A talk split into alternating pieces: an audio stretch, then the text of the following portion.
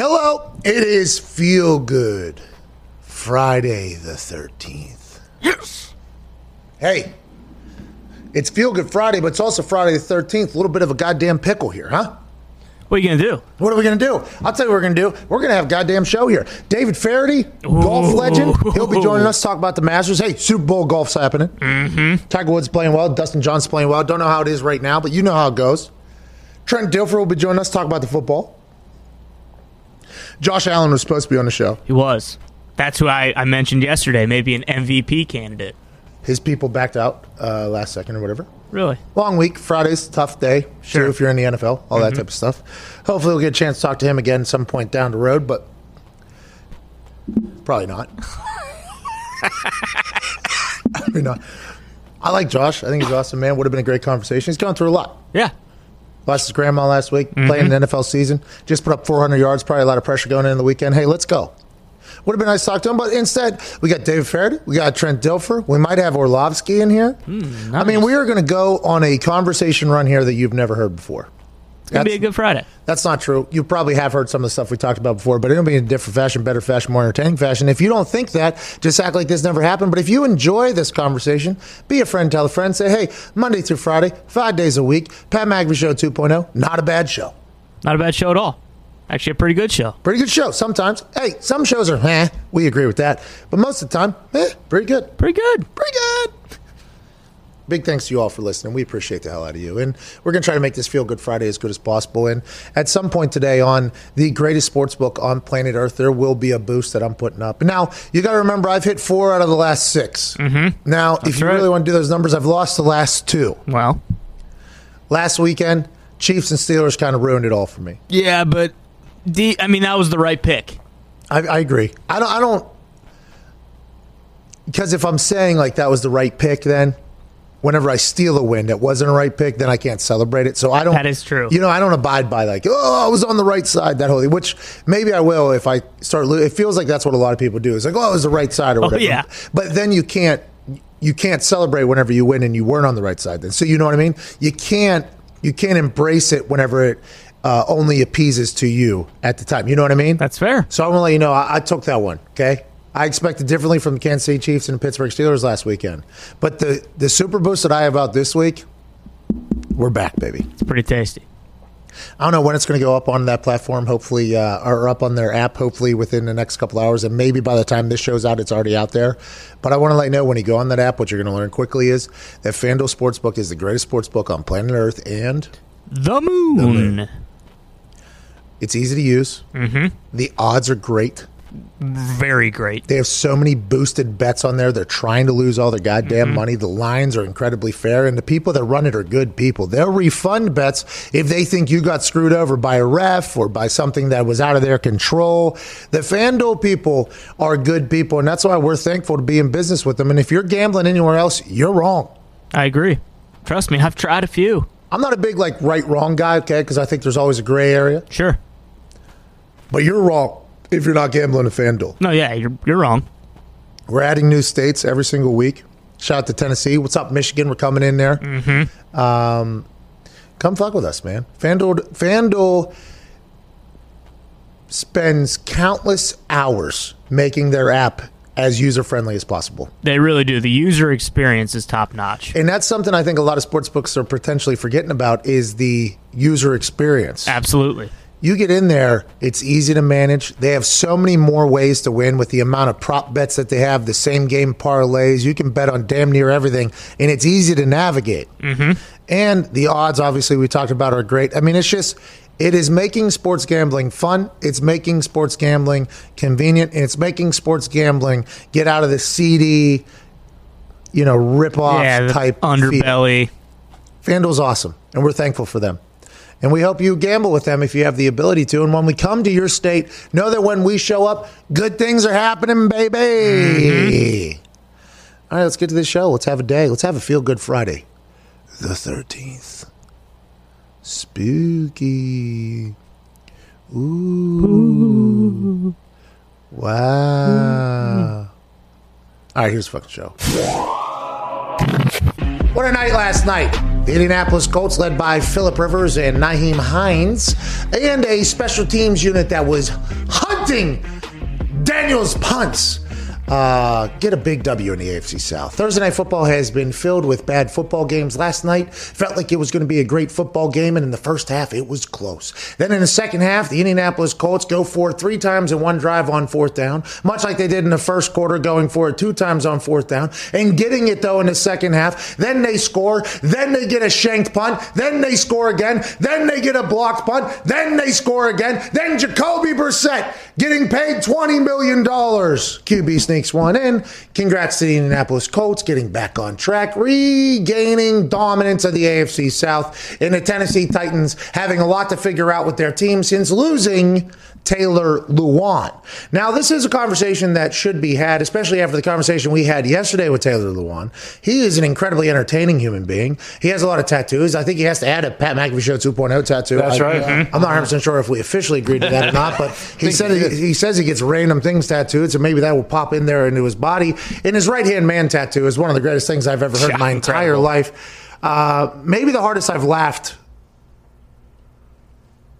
on this show to an I think I think in my head right there I was just trying to cycle. Whenever I told him that the mustache wasn't his cuz he did start claiming that he made the mm-hmm. mustache tattoo or whatever you know and I was like whoa whoa whoa Taylor like great great minds think alike and have been doing that for like I don't know 100 years or something like that. But because I've always wanted that tattoo. That was going to be my first tattoo. I was actually going to have Tim Howard do it. And then him immediately perfect timing going yeah but right hand man is mine. I'm like yeah, yeah. That was just like such a moment. Like I really enjoyed that. I laughed very hard and that whole thing but them losing him and if if you take into account the conversation that we had with him yesterday and how jovial he is, it feels like he probably gets along with a lot of people. Mm-hmm. Losing that inside the locker room, problematic. Okay having your leader, a person who is uh, one of your best players and is also a big glue guy in the locker, losing that guy in your locker room, problematic, especially if your offense is a run first offense, but Ryan Tannehill is having a great year, offensive line. There, there's a lot of things that go into that. Having that just paramount position group being one of your leaders of your team, and that's a left tackle and Taylor Lewan doing that. So not only off the field, him not being there, but on the field, he was an all pro left tackle. And that is it has been problematic for the Tennessee Titans since he has left. They have not been the same team. Now, the Colts also have been very inconsistent. I don't think anybody knew what was going to happen last night. Everybody knew their defense was going to be good, but what type of Philip Rivers would show up? I said yesterday and started kind of thinking about it. If the Tennessee Titans can't get any pressure on Philip Philip Rivers that some bitch, dadgummit, will stand in the pocket and just deliver the rock. And he did just that. He threw over 300 yards, had a touchdown last night. Our guy, Nyheim Hines, on his birthday. Happy birthday, Nyheim, by Happy the way. Birthday, Happy birthday. Happy birthday, Nyheim. Congrats. 115 total yards, two touchdowns. That was one of the easiest predictions of all time. Normally, people are going to play well on their birthday. Now, the thing that's going to be interesting going forward about Nyheim Hines, if you're a Colts fan or watch the Colts at all, and by the way, I said this to Nyheim Hines, I was like, I don't think a lot of people know you exist, but here in Indiana, Indianapolis, we are very appreciative because he's normally like the third running back that they work in. The the third, and every time he gets on the field, he's a burst. Like it is 21 gets the ball, something good's happening. So much so that to put him at punt return, he was not always a punt return for us. I don't know if he did that before, but it's because he got that quick twitch. Last night, I think he showed like, hey, maybe not third option, maybe not second option, maybe you have me in the game. Every time he gets in, he's a burst, he's a spark. He has been that way since he got on the Colts. But last night, primetime game on on his birthday, it really was like, hey, he's hot. Let's keep feeding him. And they kept that going. Where in the past, he'd come in, get hot, then they take him back out again. And then they bring him in as like a curveball whenever Jonathan Taylor or Wilkins or uh, Marlon Mack or he, I, I, don't know, he wasn't there with Frank Gore, but there was just a, a, a litany of running backs that would always seem to get the majority. And then when he came in, it was like a spark. And then they go away from him and then they go back to the original plan. Last night, he came in, was a spark, and they kept going to him.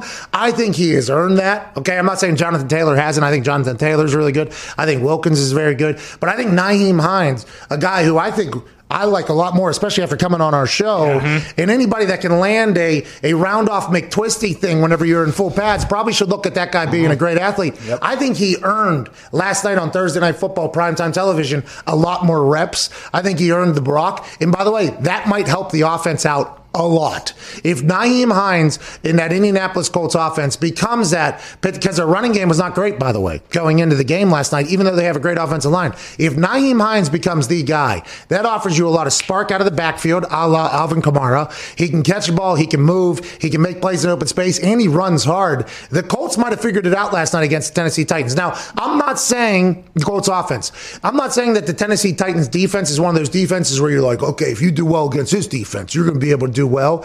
But I think it is one of those defenses where you can kind of figure out, oh, what are we good at here? And this is kind of, I think what they figured out last night was obviously if we can protect Phil, we can do this. This Nyheim Hines guy is a spark. Michael Pittman Jr., he's very good. Let's hope he can stay healthy. I'm not 100% sure if he can. He is a rookie. He's already been hurt.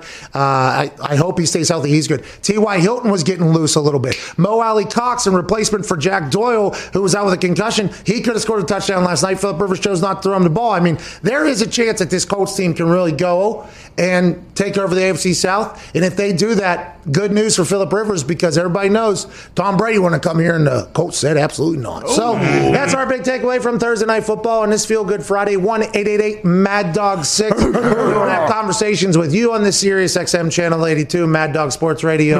Feel Good Friday that we have going. We have David Feherty joining us, golf legend. He'll be talking about the Masters that are currently happening with an update from our friend at Tone Diggs. What's going on at the Masters right now? Uh, DJ was the leader yesterday. He's still in the lead. Oh, he's tied for the lead. He was 10 under today, but he's now dropped back down to 8 under. He's still in the lead, though. Uh, Tiger is minus 4. He doesn't tee off until like 2.30, I think. Uh, he like tees off this afternoon, 2.30. It's going to get dark early, so they might have to... They're doing a lot of discussions about maybe having to carry days into Saturday and into Sunday, and then even maybe a Monday potential finish. I mean, there's a lot of things happening because you see the sun in November. oh. Yeah, because like in April, you see, sun says hey, I want to hang out a little bit. Ooh, you know, like, hey, how's like it going? this. But when you get in November and you do that time thing where you go from Eastern Daylight Time to Eastern Standard Time, the sun just says, yeah, whoop, seal, let's get the fuck out of here. And they head out. it heads tired. out. So I think they're going to run against the clock a little bit. That 2.30 tee off for Tiger will be interesting to see if he finishes there. If they have any other rain delays like they had yesterday, it'll be intriguing to see how the Masters figures it out because it is the Super Bowl of golf. But all the big name players are playing well. Dustin Johnson playing well, great news. Tiger Woods playing well, epic news. Epic news for golf. So let's keep it going. Uh, can't wait to watch it. We'll talk to David Feherty about all of that, how the golf world feels about how the Masters is handling this November start time. Super Bowl in November, not a bad thing. Will they continue to do this going forward? Definitely not. How do we talk about it now? How are they handling it now? And what are they looking forward to for this weekend? The NFL has how many games at 1 o'clock, Tone? Five. And how many games at 4 o'clock? Six. And I believe that decision was made strictly because the Masters are happening. Let's go ahead and get some more games in the afternoon so that we can watch a Sunday morning Masters. And I'm only saying that because Roger Goodell was reportedly yesterday walking around Eldrick Woods with a big stogie in his hand next to uh, Peyton and Rob Manfred. And I wonder if there was a couple conversations ever had, like, it'd be pretty cool to walk around down here.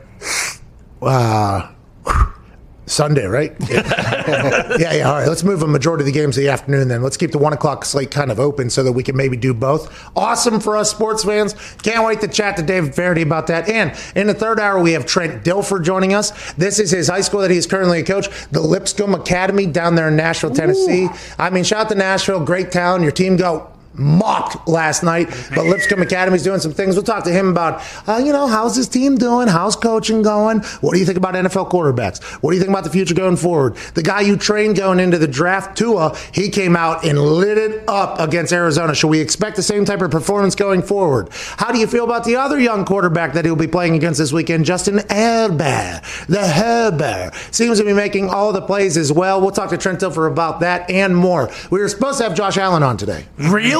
Oh. Yeah, I was like, really, we are kind of keeping it a surprise, by the way, because of the incredible relationship Bills Mafia and myself have over Josh Allen. Sure. So we're going to have Josh Allen on today. His people reach out to us. They passed or something, or they want to move it to the forward. At Tone Diggs normally has uh, Yeah, they want to just push it out because of stuff that he was dealing with with his grandma and stuff a like that. long week. They wanted to make it a lighter week, everything like that. fair. We'll reschedule that for the future at some point. But I was pumped for Bills Mafia to hear the conversation between Josh Allen and I because I think Josh Allen's a cool guy. That'll have to happen sometime in the future. Um, and we'll have some of your phone calls. 1 Mad Dog 6 at Tone Diggs. The Masters is going well. You're enjoying it. Uh, you got a great hat on here for Feel Good Friday. What are your thoughts, Bob? Thank you.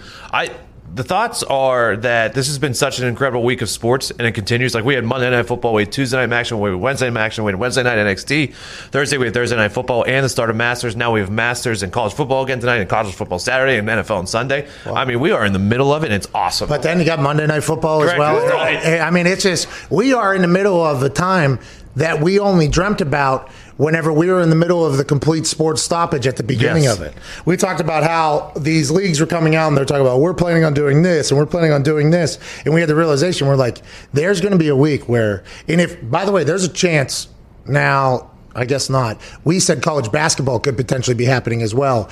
The, the sweep of sports this mm-hmm. week has been electrifying. I mean, absolutely electrifying. It's hard to keep up with all of it. Mm-hmm. So you just got to kind of pick and choose. The Masters people got to be pumped that Tigers playing well Oh. so that more people are potentially picking and choosing the Masters. Mm-hmm. Because tomorrow, uh, college football, I think there's 15 games being postponed, four of them being in the Jeez. SEC. Like there's there's a lot, or 15 teams maybe, huh?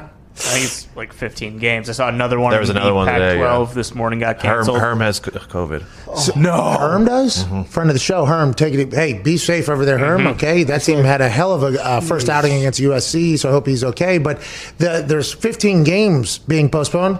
If Tigers in the hunt, more people on Saturday are gonna be like. "Uh, why don't we go watch the Masters real quick? And then if Tigers not in the hunt, I would assume people would be like, "There's got to be another shitty college football."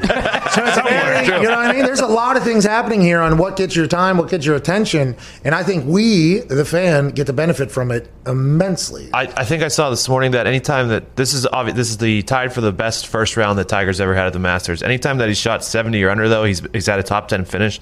So it, it bodes well for the weekend, him being in it all weekend. Oh, stats normally tell all- the whole story, You would think. Trends and things like that. Oh, uh, joining us today from Canada, a man who has a great beard, uh, at Bubba Gumpino. Yesterday on Hammer, Don, myself, Tone Diggs, and Michael Lombardi were all like, okay, we're on the Colts for a lot of reasons. Mm-hmm. I mean, we have a commercial today where yesterday everything that I said basically was going to happen in the game happened in the game, and some guy hammered the parlay and made a shit ton of money off it. Like, shout out to you, guy. go. I, I appreciate that guy trusting me Oh, yeah. more than me. Hell yeah. And then it actually just happened or whatever. And then Michael Lombardi came in with some number. He was like, hey, listen, and also this and this and this and this. And Tone's like, well, and it says this, the money, the reverse money line, it says that we should go with the mm. Colts. And Gumpy on Hammered Don yesterday. Okay, the show is 30 minutes long, Monday, Thursday, Friday, youtube.com forward slash the Pat McAfee show. Also available as a podcast afterwards. Gumpy for what? 30 minute show. 27 minutes Yeah. just read off a bunch of stats yesterday about how the fucking Tennessee Titans were just going to go. So I just wanted to be known. Although the stats say Tiger should be in the top 10 with how he started, he's going to go out there and prove it. Well, he's it's gonna true. go out there and Exactly prove it. right. Just like you, Gumpy. All your stats can say whatever narrative you want to push, pal, but they'll bite you in the ass if they don't go out there and prove it, pal. Yeah, a team actually has never won on Thursday night after a 17 yard punt and a block punt for a touchdown. My stats are completely objective. right there. That is a good Gumpy nuke right there. Hey, that was a bad punt there. Okay, you're going to have that every once in a while. Every once in a while, you're going to shank one. You just got to hope that you're not backed up when you do it, because then you're just giving away points. And that goes to a theory that a lot of people say, like, uh, oh, the pressure is in kicking or whatever. It's like if you don't think there's pressure in punting, like. When you're punting and you're backed up or in, you're in your own territory, you had a bad ball. Like that's points for the other team. So although it isn't immediately affecting like a kicker does, there's a lot of things that could take place. Uh, Trevor Daniel last night, uh, yeah, he had a shank and then a block, and that's that's just a tough go there. Uh, Trevor Daniel, by the way, he is University of Tennessee's punter uh, back in the day. There's videos of him like winning a game from a big monster punt. Pinning somebody in at the who's Florida probably who's Tennessee's big rival I don't Florida. know Florida, Georgia, something. something along that line. He had a big punt there. He then goes to Houston. He retires Shane Lechler, Whoa. if you do recall. Because the Houston Texans basically told Shane Lechler, get the fuck out for him. Now, obviously, it didn't work out at Houston. He's here at Tennessee after Ryan Allen was uh, punting last week after Brett Kern, who's one of the best to ever do it, has been sidelined with an injury. Last night, punter uh, in the special teams affected that outcome mightily, and the over-under bet that Diggs decided to hammer the under on was completely wiped out. Anytime you have a 17-yard punt in your own territory, that's points for the other team, and a block punt, scoop, and score for a touchdown. Obviously, that is also uh, points for the other team. and anytime you hear that word points come up a couple times, that under bet's normally Yeah. going to be in the middle of what we like to call fuckville. Yeah, I mean, it went over by two and a half points. You're the mayor. Oh, I am the mayor of that town. Yeah. Yeah. Well, hey, good news though. the donation you gave to that random person that decided to uh, take the donation out of your car. Yeah. they right. got nothing out of it, right? Because That's you caught exactly him, right? Well, I was able to close all my accounts, so they didn't get any money out of my accounts, but they still have my computer and my my, my Yeah. backpack and everything. Your Bible. My backpack. His Bible's in the My. Bible. James my Bible was By the way, would have been the most Diggs comment of all time to go. Oh, they do have my laptop, my this, uh, my Bible, and my Bible does not leave my bedside table. Of course not. But that's why you got to have two, obviously. Like myself and at Boston Connor, we have one for the road. Um, Pocket as well. Patriots Ravens Sunday Night Football. Ravens have a potential COVID outbreak happening. They're down uh, Ronnie Stanley, I believe, after last weekend. I mean, there's a lot of reason to think that the Patriots can keep this game close. But after Bill Belichick just continues to absolutely dunk on reporters up there in Boston, do you think he knows what you should know, which is basically like this year's pretty much mail it in, pal? I've never really got into a game like this and thought to myself, like, I probably should bet on the Ravens because it feels like even without Staley, you know, we're going up against backup linemen against the Jets and we still really couldn't stop the run. So it feels as though the Ravens might win by 28 points, unfortunately. But you know, and you were saying this off air because I don't want you to completely discredit yourself as a Patriots fan. You were saying off air, if anybody can figure it out, though, Bill could figure it out. Yeah, absolutely. And we just reset the season, so we're 1 0, still undefeated going into this game. But it's going to be very tough to stop Lamar Jackson. Our defense was levels better last year, and we lost 37 20. So it, it really does. I, there's not too much confidence going up against the, the number one rushing team in the NFL. Well, I think the Baltimore Ravens offense last year was much different than it is potentially this year. And I, everybody's like, well, it's because Lamar, Lamar, Lamar. It's like Marshal Yanda. Like, mm-hmm. this is just like the Taylor Lewan thing down in Tennessee. When you got a guy on that offensive line, not only does it help because he's physically good, but the amount. Quenton Nelson, when Quenton Nelson arrived for the Indianapolis Colts offensive line, Anthony Castonzo, who was already a very good player, became like two times as good just because you have a guy in it. Yanda was the guy amongst the guys who we talk about as being the guys. Like, this is the guy. So I think that was a tough thing to have to replace. And now there's reports Lamar Jackson was on Rich Eisen show, Rich friend of the show, um, who basically said like, yeah, people are guessing exactly what we're going to do. Our offense is getting a little stale. It's like, well, Lamar. I mean, that's an interesting quote. I like I saw it at the bottom of the uh, the ticker or whatever. Is Lamar tells Rich Eisen show that people are starting to call out what offenses they're running. It's like, did Lamar say that as like uh, like a joke or how'd that all come about? Because if that's the case, I mean, I would assume that's an interesting couple meeting days. Maybe they do revamp the offense and change it, which could be problematic for the Yes. Patriots. I mean, who knows how this whole thing plays out? But I think the Marshal Yanda loss, and I've said this since the beginning, is going to be a lot bigger than people could really account for. Yeah, and luckily we do get our guy back on the D line, Larry Guy, and I do believe that Stephon Gilmore will be playing on Sunday as well. Patriots All Decade team member Larry Guy. Superstar. uh, former teammate of mine, friend of the show. Yep. At Ty Schmidt, Green Bay Packers this weekend. Uh, how, how do you think Aaron Rodgers is going to fare? Well, again, you know, it's supposed to be windy, rainy, etc., cetera, et cetera. I don't think it matters. I expect Rodgers to throw for at least three touchdowns. It's kind of nice, you know, the Jaguars, uh, you're not looking past them, but you're expecting to win and win handedly. And, So, and if you're the Packers, right? I mean, a couple. You already had a game where you got punched in the mouth. exactly. So are you past the point of potentially uh, like not playing your best games? For instance, Steelers this weekend. Steelers are playing the Bengals. Steelers should beat the Bengals, but the Steelers should have beat the Dallas Cowboys by 50 last week, and they played very bad.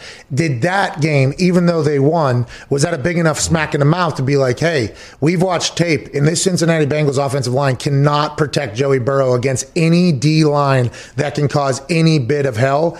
We should sack Joey Burrow 10 times. That and they that's probably an actual there should be 8 to 10 sacks this weekend on Joey Burrow with if you've seen the way he's gotten beat up. And Ben Roethlisberger, if you and the offense can't move here, we should think about maybe mailing it. I, I think that is a potential message that's being sent around that thing. Like we stole a win against Garrett Gilbert. We should not have won that. Is that enough to wake them up against the Bengals? I think that's a big story to be told. And for the Packers, it's like is is what happened to Tampa Bay or what happened to the Vikings at home, mm-hmm. is that enough for you to view the Jaguars as a team like, hey, let's come out here and let's dominate this team? Or is it the NFL and every team is being paid to play football and they can just sometimes have a good game? Those are all mm-hmm. reasons why none of these things are sure bets like the Steelers and Kansas City Chiefs teaser I had last night. Oh. And I assume it'll be big for the defense because if it is very windy and very rainy, the Jaguars do have a pretty good rookie running back, and I assume that they're going to be, you know, getting a steady helping of that. So Can he stop the run? We shall We'll see. see. Uh, before we get to a break here and then have David Feherty on the show, at Viva Lazito, our man on the couch, has a big poll for today. Zito, what are the upcoming, or what's the update on your big poll, Bob? Yeah, so uh, today's a situational poll. You're at the 40 yard line, only a minute 32 on the clock, and there's no timeouts, and you're down five. Which rookie rookie quarterback are you trusting to win you the game? We have Justin Herbert, Tua, Joey Burrow, Jordan Love. Ooh, good question. How, what's question. Jordan Love's numbers at right now? Uh, Jordan Love's is at 5.3%. Okay, okay. Uh, All right. Tua's at 10.7%. Whoa. uh, Justin Herbert, 37.9 and Joey Burrow, 46% leading it all. Jordan Love and Tua. Gumpy. Yeah, neck and neck. Gumpy. What the hell is that all about, Gump? Tua feeds off this disrespect. Yeah, he does. He said he'll never be. He doesn't know if he'll ever be the old Tua. Yeah. Yeah. I don't know what that means. Was that a bad thing? I don't know. Time to evolve, Tua. Zito, also uh, the situational poll that you have up there. Did I spell something wrong? Clearly, What did I spell wrong? the second word there. Situational. That would be the first word. Oh, dyslexic. Sorry. Uh, no, that's poll. That's how we do it here. Okay.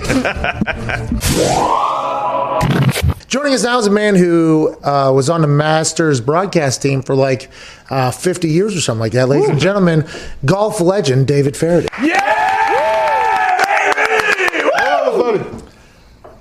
Ah, you're muted. You're muted. You say, I know it sounds good, whatever's coming out of your mouth. We can't hear it though. Just want to let you know that we cannot hear. You look amazing. The hair is flowing. The gu- there he is! That was on our.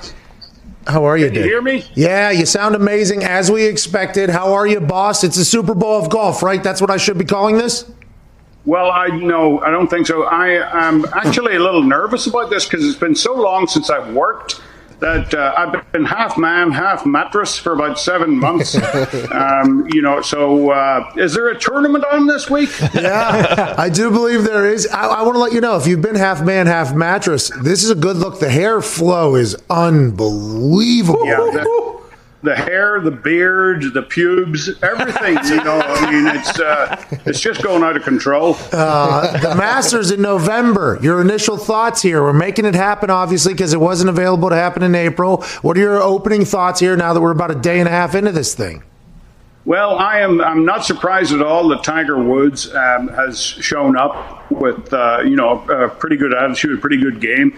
Um, this is uh, this is the one that puts a tilt in his kilt, Pat. Um, it, it's uh, it means so much to him. And uh, it, it wouldn't surprise me to, at all to see him in the shake-up uh, at uh, come Sunday afternoon. The golf course um, is is what we've all been uh, you know wondering what it is going to look like. It's all the same color, which is unusual. The light is different. Uh, no fans. There are no roars and whatever. It's it's kind of surreal, uh, you know, to be honest with you. And there's rough. Never mind your second cut. That's rough. We're talking about this year, which is uh, you know it's the tallest I've seen. Is it more so? It's much harder to golf, you think, this year down there than it was ever in time in the past? Well, no, it, it's not because the golf course is playing long, and that's kind of counterintuitive. You know, if a golf course plays long, it should be harder, but Augusta is not uh, like that. Um, if, if, if it's hit and stop, and you can see the ball isn't going far when it hits the fairway, it's hitting stone dead, you know, it's stopping uh, on the greens, and that's what makes Augusta easier, and that's why the, the scoring is so good. When it's short and bouncy, that's when Augusta is a nightmare because you know if you miss a green, it goes miles away into awkward spots, and uh, players have real trouble getting it up and down. So. Uh, you know, uh, this year, uh, the way that it's playing, it wouldn't surprise me to see uh, a very low score uh, that wins it.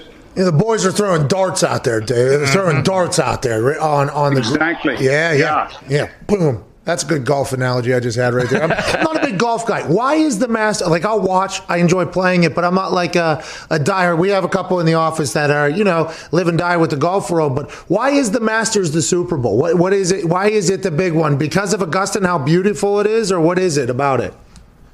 Well, I mean, it it depends where you come from as well, Pat. Um, you know, for, for some people, the, the, the Open is, is the biggest. For some people, the U.S. Open is the biggest. And, uh, you know, the PGA Championship has always been, you know, the one that, uh, which is maybe a little unfair, is sort of the little brother uh, to, to the U.S. Open. But it's uh, it, it, depends where you come from. The one thing about the Masters that makes a difference is it comes back to the same golf course every year. It's the only major championship that does that. So uh, over the last, I don't know, 75 years, or, or people have become familiar uh, everyone knows what the, that shot from the top of the hill at the 15th down to that little sliver of a green over the water. Everybody knows what it looks like. They halfway know to expect. Um, you know, and uh, 16, the par three. Uh, 13, the par five. Uh, these are holes that are sort of ingrained in, in people's memories. You know, so uh, it's it's kind of like the Kentucky Derby um, or the you know the Indianapolis 500. Yeah. Uh, people that aren't interested in NASCAR will watch that race. People that aren't interested in, in uh, horse racing will watch the Oh, Kentucky no. Derby. Uh, David, a lot David, of people David, I who are not that interested in golf will watch the Masters. I got to stop you right there. You're right about that last point. Everything you've said has been amazing, but you cannot say the Indianapolis 500 is NASCAR. You will not be. Not wel- David. you will not be welcomed in India. It's IndyCar. Is it- is it it's Indy. It's the Rockets. Come it's on. Ones that go 220, All right. 230 miles an hour. It isn't the taxi cab NASCARs. These are rocket ships, David. That's why people watch Indy 500 because these women and men strap themselves to actual rockets and try to go 500 miles, and it always ends with at least three catastrophes, and then somebody at the end's dumping warm milk on their face.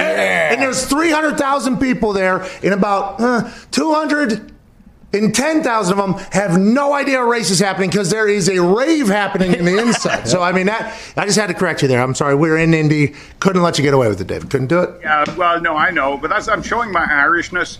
Uh, that's like football uh, for me. You know, I, I- after 27 years of being in this country, I still. Uh, I get, uh, you know, I mean, he, he fumbled in the pocket. I mean, the guy doesn't even have any pockets. What the hell? Uh, David, the the coverage that you were a part of for the Masters was extensive. Over two decades here, we read on the internet. Not 100 percent sure if what the number is exactly. That's a long time down there. They talk about the mystique of the place, like well, like cheese sandwiches and like there's basic chicken sandwiches and the cookies and stuff. What what? And then you hear people like Peyton Manning, Roger Goodell, and Rob Manfred were allegedly walking and following Tiger yesterday, and they're members there. Like, is it strictly because of how big the Masters is that everybody wants to be there? Is the course nicer than other courses? Is it, it like how it operates? Is it just like uh, like what you know what I mean? I, I don't think I am explaining that right, but what makes that place? Everywhere else, because we've been to. A, hey, I've been to a couple country clubs before. I've Oh, gone in yeah? there. I've gotten asked to put shoes on in places you can't golf barefooted here, sir. Like there's a lot of places I've been that have nice in the golf road, but they always talk about the mystique of Augusta and how like it's impossible to become a member and everything like that. Can you speak about that whole part of it? Well, I mean, there's. Uh, I mean, you're right. Mystique is, is the right word. Um, you know, if you if you come in through the gates, if you've got a ticket, um, and and you have a can of Coke, they will take that can of Coke from you and pour it into a green Masters cup. That's the sort of extent. If you go to Google Earth, uh, now uh, this is kind of frightening. if you go to Google Earth, you can look at your own house. Oh, Okay, yeah. you can might even see your dog in the backyard, and and you can try this. Go to Google Earth and uh, pull up Augusta National. It's pixelated. These people control the satellite.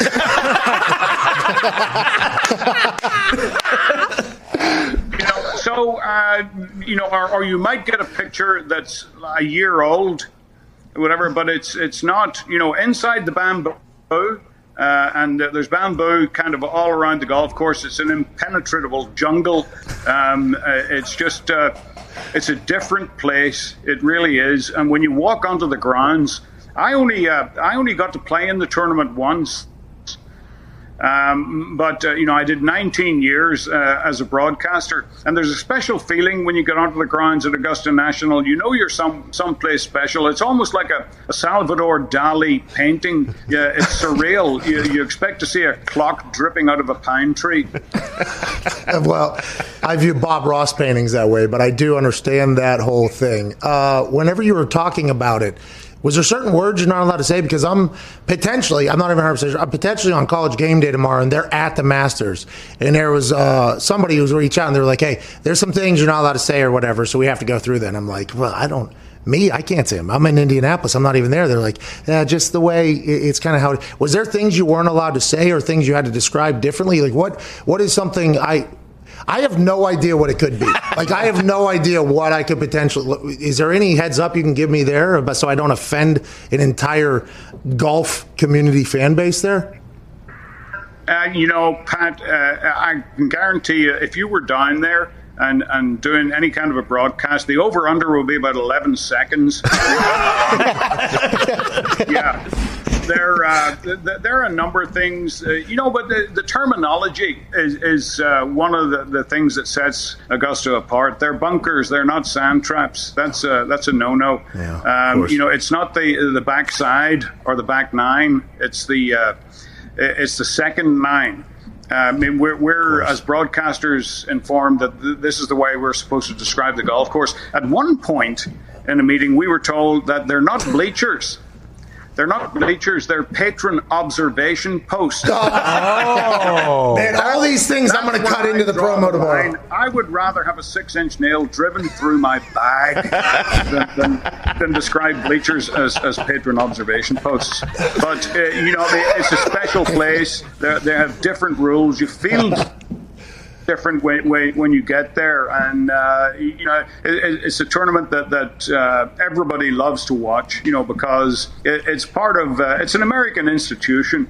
Uh, and, and Augusta National is a national treasure. Well, you know, the SEC this year, a lot of people are saying it's big, big difference because there isn't a lot of people in the patron observation posts that are surrounding every single field that we have in the SEC. And I think the Masters can be the exact same. They say the roars aren't there from the patron observation yeah. post whenever Tiger doesn't hit it into a bunker. And once he gets onto that second nine wearing a red shirt, it's like what Mac Jones looks like in the second half with Steve Sarkisian's offense. That I would go into that. yeah. it's an entire thing I would do. And it would make zero sense, but I would do it strictly to do such a thing. David, I appreciate appreciate that heads up. Tone Diggs, what do you got? David, how do you feel about, how do you think the uh, people at Augusta feel about uh, John, I'm not sure if he's doing it this year, John Daly parking his tour bus outside of Augusta at the Hooters and signing autographs and stuff there? Great business. Well, uh, I, I don't think that Johnny is there this year. He may, may be, he may be, but he's not the only one uh, that uh, that parks a tour bus or whatever. Uh, you know, some of the players travel in these uh, RVs and that kind of thing. But Johnny is the only one that parks outside Hooters and uh, and sells merchandise, T-shirts, and you know things like that. So. Uh, you know, it's uh, not to be disparaging about uh, Augusta. It's uh, it's a special place, you know, especially at this time of the year. But um, one of the reasons that there isn't a blimp at Augusta is uh, they really don't want anybody to see what's outside the bamboo. You know, the Hooters, you know, the topless taco stand, um, the, you know, the, the, the rest of Augusta, essentially. Is that is that why the Google Maps thing is pixelated? That's pretty interesting Ooh. that they can put that Bigfoot filter on that thing immediately. yeah, good for them, man. Uh, who wins it? You think Dustin Johnson's playing really well? I guess he had a couple bogeys. He was at ten, now he's at eight. He's him and him and uh, Justin Thomas are tied for the lead at eight under. So they're at eight. How who, how do you see this thing playing out? Obviously, Tiger being in the hunt has always got to be a worry for everybody. But how do you see this thing unfolding over the weekend? Maybe even into Monday. I've been told or, or assumed if the if the darkness catches up in this second group here. Well, it's so hard to pick a winner, especially this early in the, in the tournament. But uh, I, I, picked Justin Thomas um, uh, before the, the, tournament began, but I really, really like Tiger Woods because nothing puts the tilt in his kilt like like this tournament. Um, his desire to win, his desire to get that record to tie Nicklaus. Um, it, it's difficult to you know overstate how much he wants that. And uh, when he wants something, he has a long history of getting it. uh, the only uh, the only mistake, and I've made a few of them, uh, made it a few times rather. Um, I, I, have with Tiger Woods over the years, and I've watched him grow up on the golf course. Uh, really, it's you know 25 years of it um, is uh, underestimating him. Um, he, he's the most extraordinary golfer who has ever lived. and uh, he really wants this. Uh, and it would surprise me, Pat, if he is not in the shake-up, you know, come Sunday afternoon. The shake-up means the few that can really win this thing. Yes, Yes, Now, no, no. Dustin Johnson has more talent in his little fingernail than I ever had. Uh, if he plays well, he's going to be very hard to beat. Uh, we've got Justin Thomas up there. We've got a number of, of terrific players. Xander Schauffele, um, who's won big tournaments. Justin Rose, who's a U.S. Open winner. Uh, we've got Lee Westwood and Paul Casey, the two Englishmen that uh, are so popular out there. It's uh, it's just fascinating to watch. It's it's one of those great American events that uh, is one of the very few events, sporting events, that I watch on television. And I work at this crap. All right, David, we appreciate you, man. Thanks for coming out of hibernation for us, by the way. We appreciate it. It's a pleasure to see you. Give Romy my best. Hey, you too, man. All right. David Feherty. Yeah!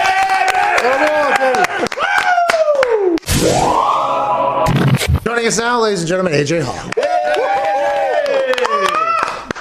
What's up, dude? What's up, guys? How you doing? You you a big uh, fan of the Masters, aren't you? I know you had Feherty on. I'll tell you what, bro. Every year when the Masters comes on, I think to myself, you know what? I love golf. Mm. I watch it. I take naps to it. All right. I watch incredible plays, incredible moments. And then as soon as the Masters kind of falls off, I get about a week away from it. And I completely forgot that I said that, that I love golf. Yep. The Masters does do something to people. It almost makes everybody interested. And I try to ask David Feherty why. And I think it's just because uh, if I got his answer right, it's the only time where they're at the same course every single year. So it's become this mystique. And then obviously the members there are Peyton Manning, Roger Goodell, and Rob Manfred. They're following around Tiger. I mean, it is a wild time to be alive. And with 15 college football games being postponed or canceled tomorrow, including the one you were supposed to call, I think the Masters numbers are going to go up as long as Tiger has a good afternoon here. Yeah, it all depends on Tiger, don't you think? I mean, oh, the yeah. Saturday Sunday viewership, of course, there's going to be a ton of people that are going to watch, but what is it triple you think if tiger's in contention on sunday? I would assume at least. I would assume 300% because you're going to have a lot of channel flippers right? I would assume there's a lot of channel or there was going to be at least four sec games canceled or postponed four of them. That's a lot of sec alabama not playing. What's that? What does connor think of that? It just seems kind of fishy. What do you mean I mean, AJ, it's very early to get into this. I just hope that the health of all the student athletes is okay, really, before yeah. we think about football. We don't care about. Listen, we're, we're having this conversation strictly for the ratings of the Masters or whatever. Our first thought, whenever we hear about these games being postponed, is we just hope they survive. Okay? Mm-hmm. We hope everybody survives, and yeah. Eh, you know, we hope it's okay. We hope everything's good. But with that being said, four SEC games out, another eleven games out. I mean, there's a lot more channel flipping, I think, to the Masters than there potentially would have been if it was a stacked college football lineup. Not that it's not, there's still good games, but I think a lot more people would be a lot more interested if old Eldrick, the jungle cat, was murking around Augusta. Yeah, obviously, and, and you know, it, uh, what's weird how they do the coverage too. You can watch like all the different like paired. There's different groupings you can watch and play all day online or on ESPN Plus, and then it goes to CBS on the weekend, but ESPN carries. It's weird how it's split up. I guess the I think the weekend is different than the first two days. Uh, yeah, I wonder if Masters. Yeah, I don't know. I would assume CBS potentially has the weekend, but uh, maybe you just said that now because I was trying to figure it out. Did they just business wise say? Yeah, whoever wants to get in can get in this year. Because I mean, college game days down there. Yeah. Scott Van Pelt is doing Sports Center down there for the last three nights. It's like the Masters are like, all right, we're going to miss out on a lot of audience, okay, but we can use this as an opportunity to grow the sport, grow yeah. the tournament, get more eyes on it. So let's let, let's welcome in a bunch of people. I'm always intrigued how that works because they always say it's incredibly impossible to get in there. Uh, and now you got ESPN there, you got CBS there, the Golf Channel's doing stuff. There. I mean, it is it's a lot, and obviously. Uh, they're hoping, as a sport and as a tourney and as a club down there, that the biggest names are playing well, and it feels like there's some big names playing very well, and that could all change in 20, three minutes. Yeah, that could all change. but okay, the Masters figures everything else out. Like they, this historic course, everything's whatever. They don't let people in. Like it's so hard to get a membership. But why do you start Tiger at two thirty? When it's going to be dark three and a half hours later. It was why, the, why do we do that? It was because of the delay from the rain.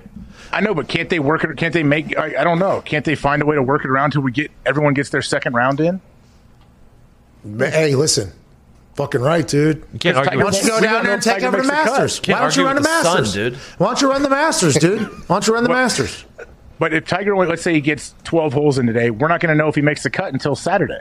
Well, which, by the way, I mean, the guys. He's going to be 12 under. No, AJ. making He's the gonna cut. make the No, no, cut. no, but that's good for the Masters because now you definitely have Tiger playing on Saturday regardless. So maybe that's why they did. Maybe, maybe, maybe the big brains over there, somebody had your idea, like, hey, let me throw this out here. We need Tiger on in the day so that we know if he made a cut. And they're like, "Mm, even better. Even if Tiger has a bad day, we still make him have to finish at least seven holes on Saturday. What do we do? We just cracked into the Saturday market with Tiger, whether or not he has a great second round. That feels like the right business play. That's probably why they did that. Thank you for getting us this conversation, though, AJ. Your input led to that conversation. That's probably what they said in the group think meeting, if I had to guess. And it'll be teeing off probably right as game day starts. So game day will also have to split their coverage following Tiger finishes his round. I By mean, the way, that's incredible. If College Game Day just gets a chance to travel around with Tiger, what a legendary. College Game Day that could be. Well, d- doesn't this make perfect sense? I feel like this had to be set up, or it should have been set up if it wasn't. But they're thinking, all right, Saturday we have big head-to-head competition with college football. So yes, we bring game day down to remind our football viewers that hey, the Masters is happening. Maybe we'll pick up some extra viewers. Oh, but then they're also saying, hey, how do we get Tiger to play as many holes as possible on Saturday, on the weekend? So he's he might be playing 26 holes, and they're going to show every single shot on Saturday. We let's have him tee off. What time's the sunset? Four thirty. Let's let's have him tee off at four. well, that'd be obvious that we're doing. it. Okay, all right, two thirty. Whatever. Can we pack the house in front though, so it's a little traffic, so he has to go slow? yeah, absolutely. Very interesting. And it's by the way, I don't know if it's good for golf or bad for golf uh, that they're that. I don't want to take shots at him, but Tiger. I mean, for how long is Tiger going to be the guy? You know what I mean? Like at some point, somebody else is going to have to captivate the nation or the world, and it's going to be tough to be the next guy after Tiger. A lot of people have been uh, dubbed that early. You know, Rory was it, Jordan Spieth was it for a while, Dustin Johnson was going to be it, Brooks Koepka was going to be. There's always uh, there's a lot of people that were going to get deemed the next. Rickie Fowler, I think, was bringing his own fan, and then he finally won or whatever. There's a lot. Oh, now we got DeChambeau down there. Like, there's a lot of people that are getting there. It's like, okay, who will ever be, and will there ever be? Maybe not. Maybe there won't ever be. Look, if you try, like all those guys are unbelievable. They are, and they all have had great runs. But if you try to compare their, like what they have done in their careers to what Tiger did his first fifteen or twenty years, whatever it was on tour, like no, no one matches up. It seems like. David Feherty said he's the greatest golfer to ever golf. Anybody that argues is just not watching golf, pal. Just like uh, LeBron. exactly. Let's go to Grant, Ohio. What's going on, Grant? Nothing from anybody. That's True. I mean, we just can't. There's no argument anymore. nothing. nothing. No, there is. It's No, just, there we're is. not No, wasting. That was me literally just tossing Foxy out there, like a little bit of an alley oop for him to come in, and nobody even said anything, Fox. You were talking about who's still playing, though, right? Oh, okay. Yeah, yeah. Hello? Yeah, what's going on, Grant?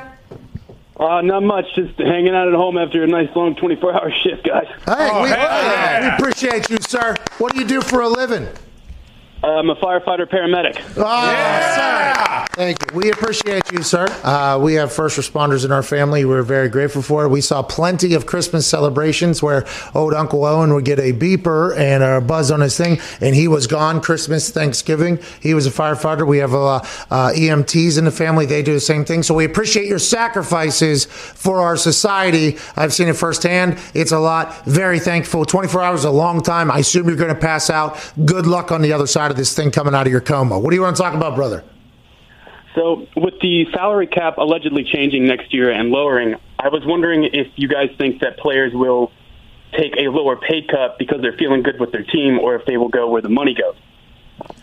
Grant, situations are situational, pal. Mm-hmm. And, I, and I don't know, I don't know how how else I could answer that question. Is there some people that'll be like, yeah, I'll stick around here because I think we're close and let's win a Super Bowl, and you're probably going to cut, I don't know, 15 players that nobody would have expected to be cut because we're 125 million dollars over the salary cap. Maybe somebody will do that, and they'll look around and say the grass doesn't appear to be greener anywhere else. Maybe, but a lot of guys, you have to recall and know that their careers aren't that long. So if you're going to get a lot more money somewhere else. It's like you have to have that fine balance of, yeah, this is the right thing to do uh, football wise because it's going to be a much better life. It's going to be a lot more fun. We're going to win. But also, uh, this amount of money is, wow, that's a lot of fucking money. I mean, there's, it's every, it depends where you come from, what you do, how you view things, and where you're at, apparently.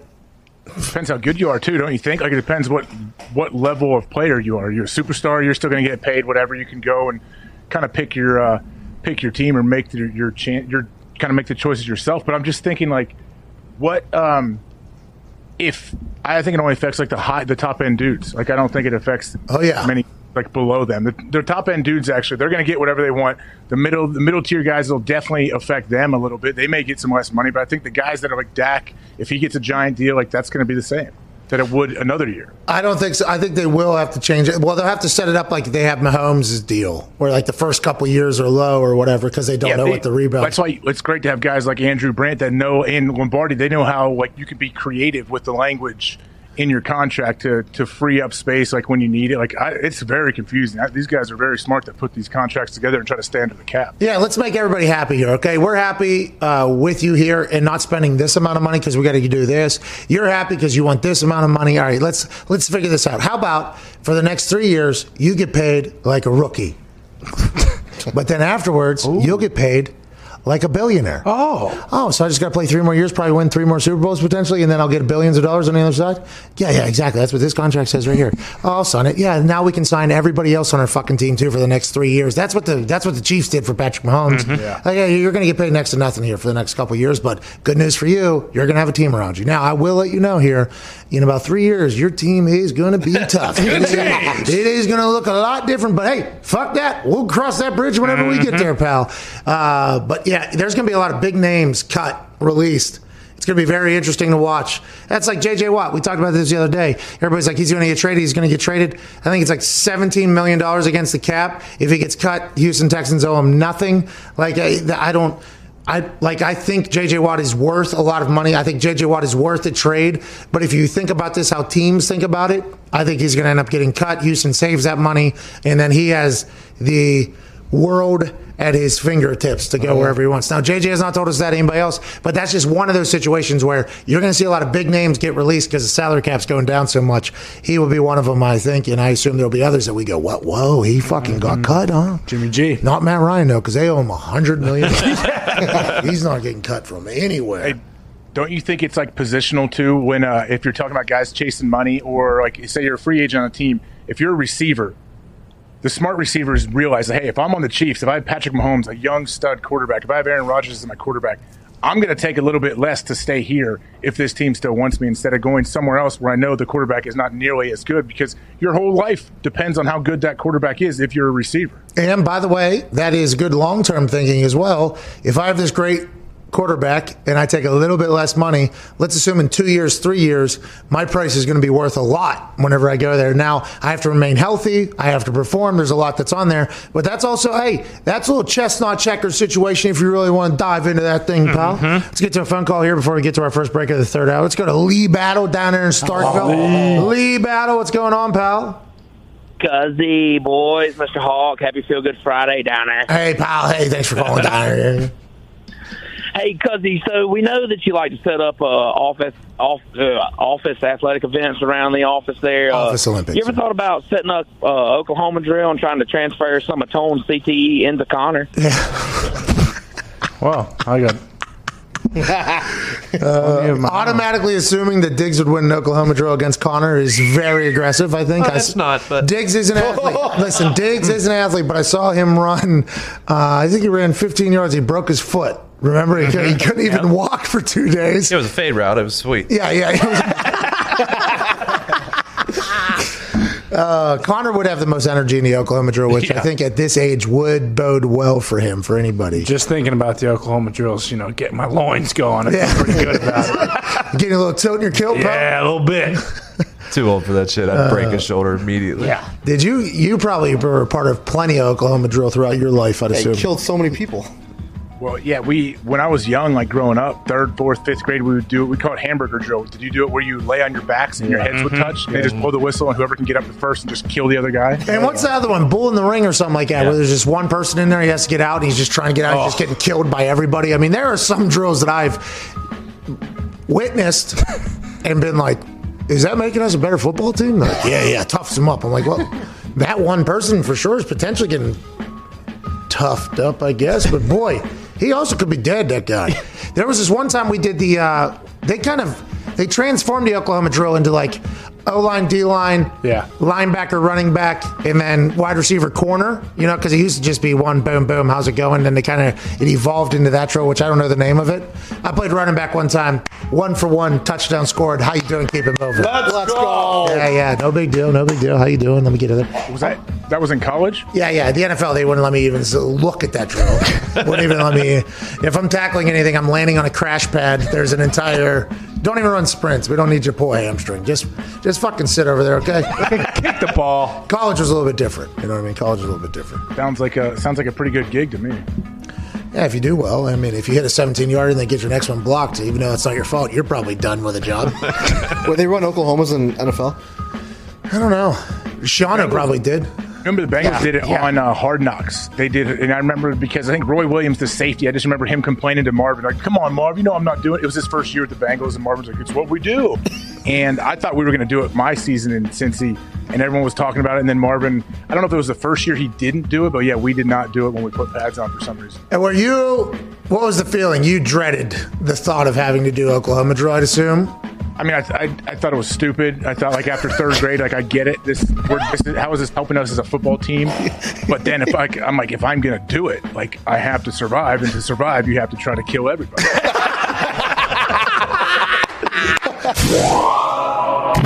Joining us now is a man who's the head coach at Lipscomb Academy down in Nashville, Tennessee. Uh, I have their merch on because their merch is maybe the best merch I've ever seen. Ladies and gentlemen, head coach Trent Dilf. Troy. Come on, buddy. You, uh, you know, you can cut the sleeves off that if you want. No, no, no. This this thing is awesome. I've never seen a hoodie like this. It's got the scallop bottom. I mean, this is maybe the best piece of merch I got, pal. We got more coming from you for you. We have a cut off hoodies that uh, I'm getting ordered. For. Are they are they performance? Are they performance? Because I'm a performance guy. You know what I Yeah, mean? you're a big performance guy. Uh, how's the team doing? How are we? How's high school football? What has the message been to the team? Is it over? Did we get through COVID? How are we handling everything, coach?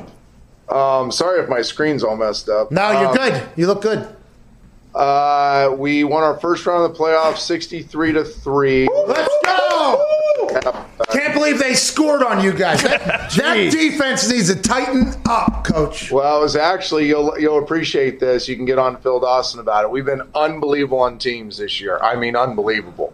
Except we had all of our third string guys in on punt return, and they did that little rugby style roll out to the right on a fourth and eighteen. Yeah. and we all covered. We were holding up and cut, and uh, we were holding up, and the punter around for the first down that allowed them to kick a 48-yard field goal to score the three points. Otherwise, we would have shut out. So I'm pretty happy about that. I mean, way to go. That's good for the brand. I mean, bad for your team, good for the brand. I'm happy that the punter and the kicker said, listen, we are not getting shut out here tonight against Lipscomb Academy. When's the next game? Uh, tonight? Do we play Uh, it was supposed to be tonight. The team in the second round had to cancel because of COVID. We found out yesterday.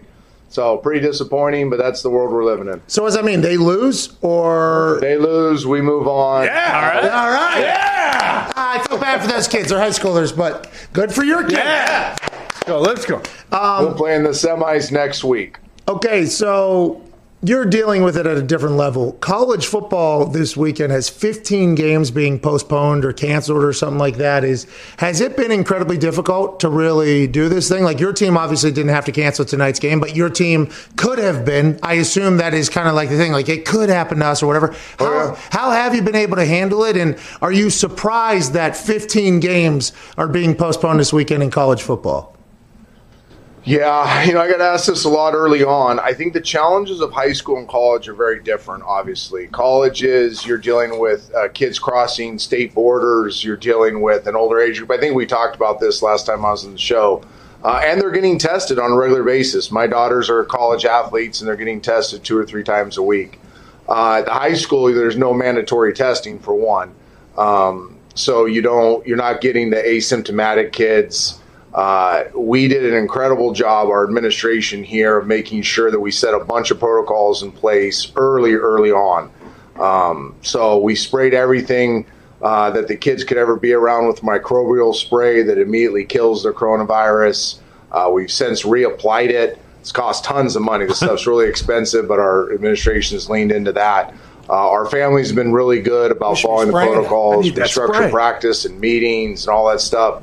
Uh, in certain ways to make sure the kids are moving around, open air, uh, open spaces, yada yada yada. Everybody knows the drill. We've been dealing with this forever.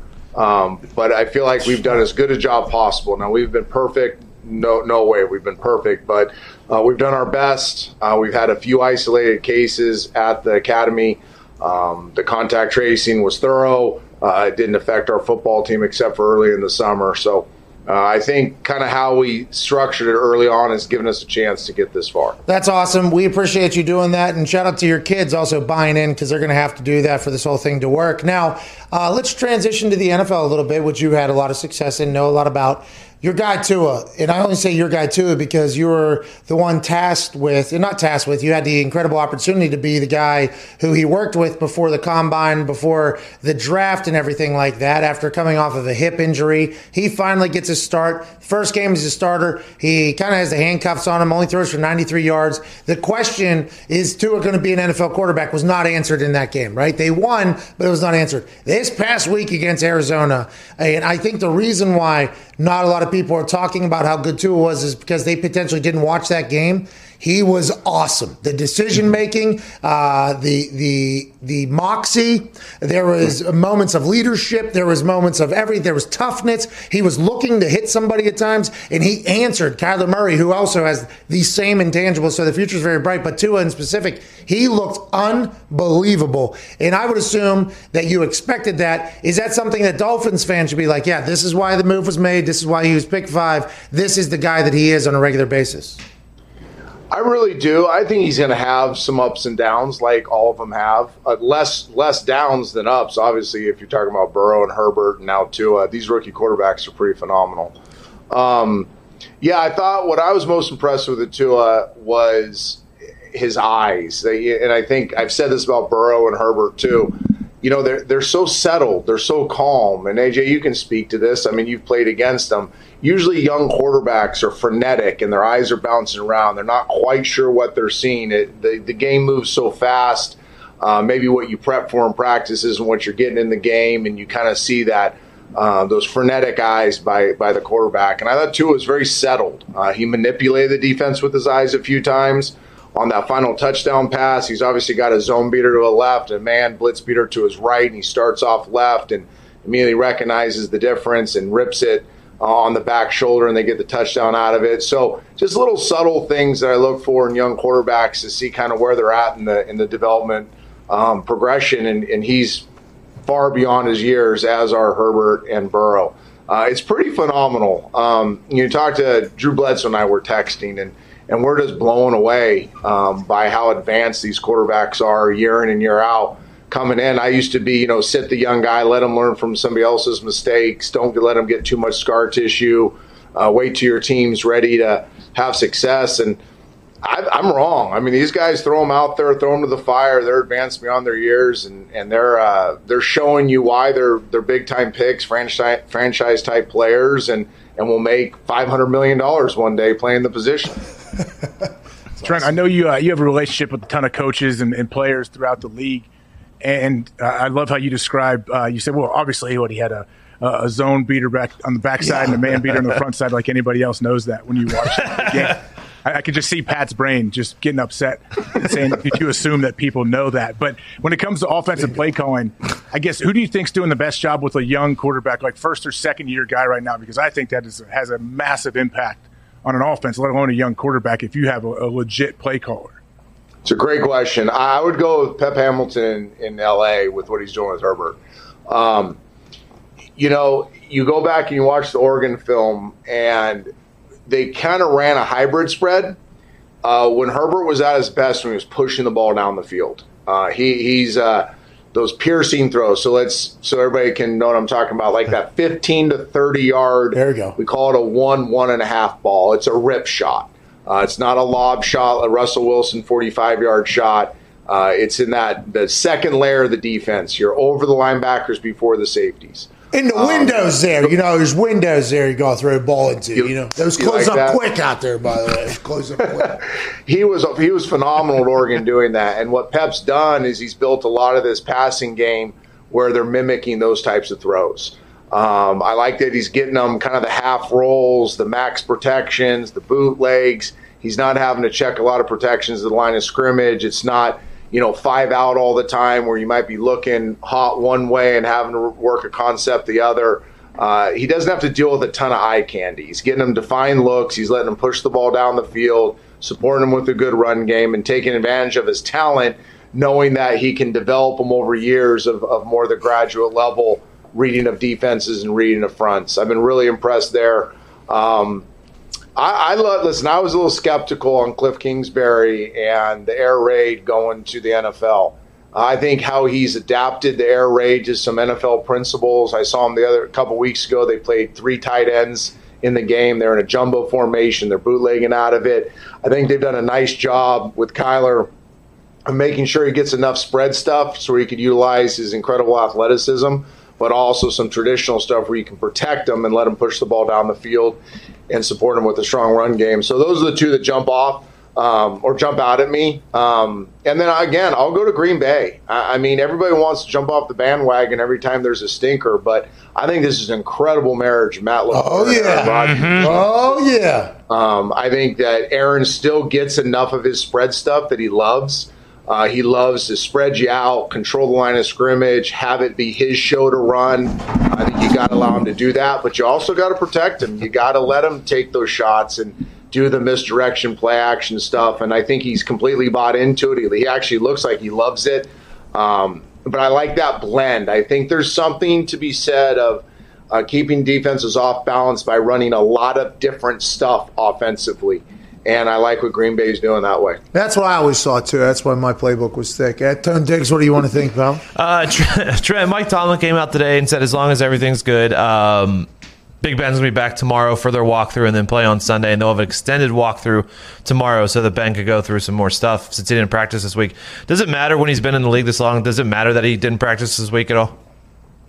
I think it matters a little bit. I, I wouldn't call it a huge thing. I, I, do think these guys, at least I was this way, and most of the quarterbacks I talked to, you want to keep your timing. You know, you want to keep your rhythm.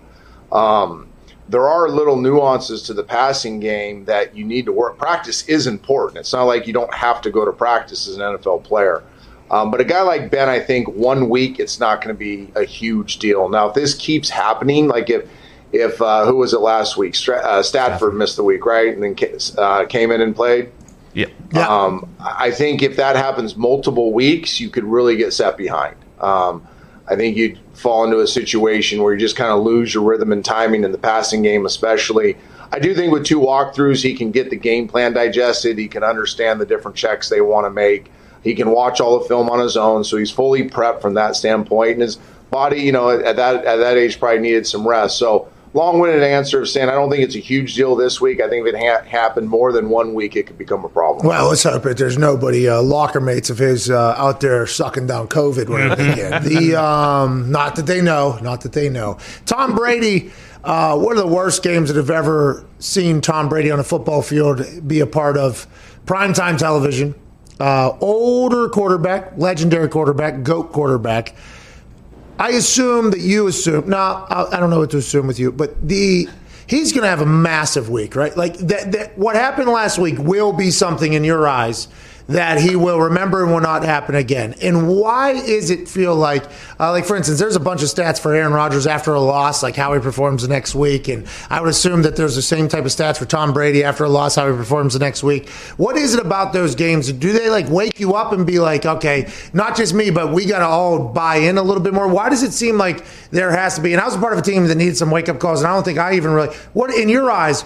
Why does that have to like Garrett Gilbert almost beat the Steelers last week and the Steelers are undefeated and, and, you know what I mean? Like why do those games happen and why do people come out on the other side of it like ready to take over the world? Well, I think we're all naturally lean towards complacency. Um, we lean towards being comfortable and um, you know, smelling the perfume that people are pouring on us. I think we all have to fight against that. You guys probably recognize that as professional athletes as well. Yep. Um, and, I, and I'm not saying from the player standpoint, like a team. Um, I think one of the reasons why a Brady and a Rodgers and probably a Brees and I'm sure some stat geek can look all this up that they respond so well after a bad performance is because they become the moral voice of reason in the locker room. They become the moral authority. Uh, coaches' voices go dry, as we all know. I mean, I, I can't tell how many times Tony Dungy gave a speech that I fell asleep in, and I love Tony.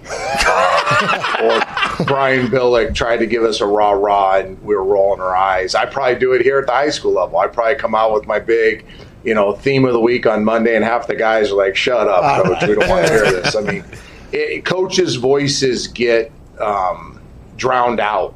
Players don't uh, especially Hall of Fame players. And I think when Tom Brady goes in that locker room or that film room on Monday and starts saying, "Hey, th- this isn't how we roll," uh, you better pull your head out of here. You know what? Uh, we got to get this thing going. I think it has a little more juice to it. I think Aaron, when he calls out a teammate.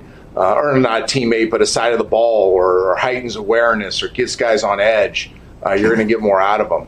Uh, I'm a big believer. I know I was this way as a player. I've seen it as a coach. I've seen as I've studied the game.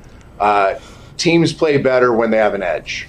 Uh, it's how to how to get them get them to have that edge, and I think players typically can create that edge more than coaches can. And I'm guessing that after a, a tough performance, whether it's by Tom Brady, the whole team, whatever, uh, that he sets that edge real quick. Um, do you think about that when you're speaking to your team? Like, all right, we're in the semifinals now. They're they're they've been checked out of you, huh? Is that what your your thoughts are?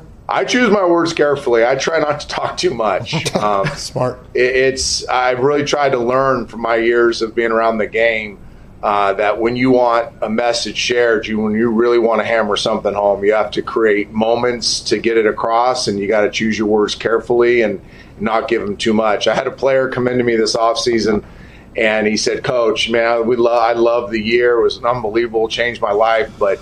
You know, half the stuff you talked to us about, I didn't have a clue what you were talking about. so I got way too esoteric last year, way too big picture. This year I've tried to keep it really uh, theme centric, really tight, uh, empower my team leaders to kind of build off the messaging. And, you know, I'll probably talk to them real quick on Saturday to review the game. Uh, set a theme for Monday, and then in practice, maybe two different times for 30 to 90 seconds. Uh, try to keep it any more than that, and they're going to tune you out. That's awesome because now whenever you speak, it's much more important. It's like, hey, that guy over there, he doesn't speak much, but when he does, we should all listen. Did you say esoteric back there a couple sentences ago? And what is it's big, that? It's a big word for me. I looked it up before the show today, so kind of means out in the clouds, big picture, thoughtful. Really good. Crushed it. Yeah. Hey, that's a really good word. Zito's filled with big words too. What do you got, Z? Oh yeah, uh, Trent, you're the only quarterback in history to ever get ejected from the game. Were you scared to punch? Uh, was it John Randle in the face? Johnny Randle. Well, I obviously wasn't scared because I did it. I was crazy. Oh!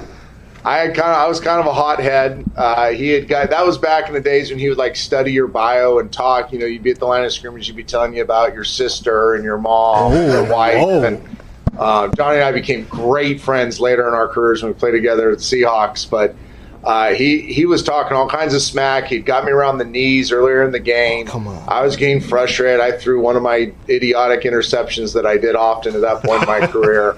And uh, I don't know what got into me, but I tried to punch him in the face through his face mask. Shows how smart I am. And uh, he laughed. The, the greatest part about it is I can vividly remember it was on their sideline around the 35 40, I think, and I'm throwing punches at a face mask like an idiot. And he's laughing at me. He's got all this black paint on his face, and he's cracking up because he knew he got in my head.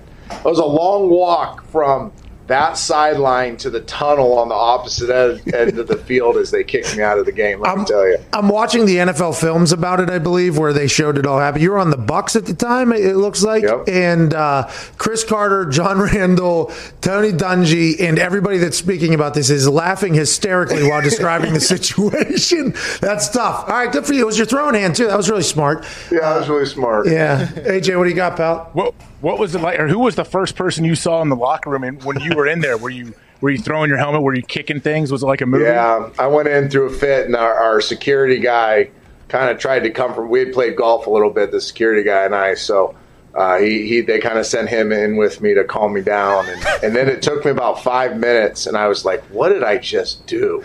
Yeah. Like that's got to be one of the all-time dumbest things. And then, sure enough. Uh, that Monday in film, everybody's talking about it would be on NFL Films one day as a blooper or something, and sure enough, it is. It has its own special.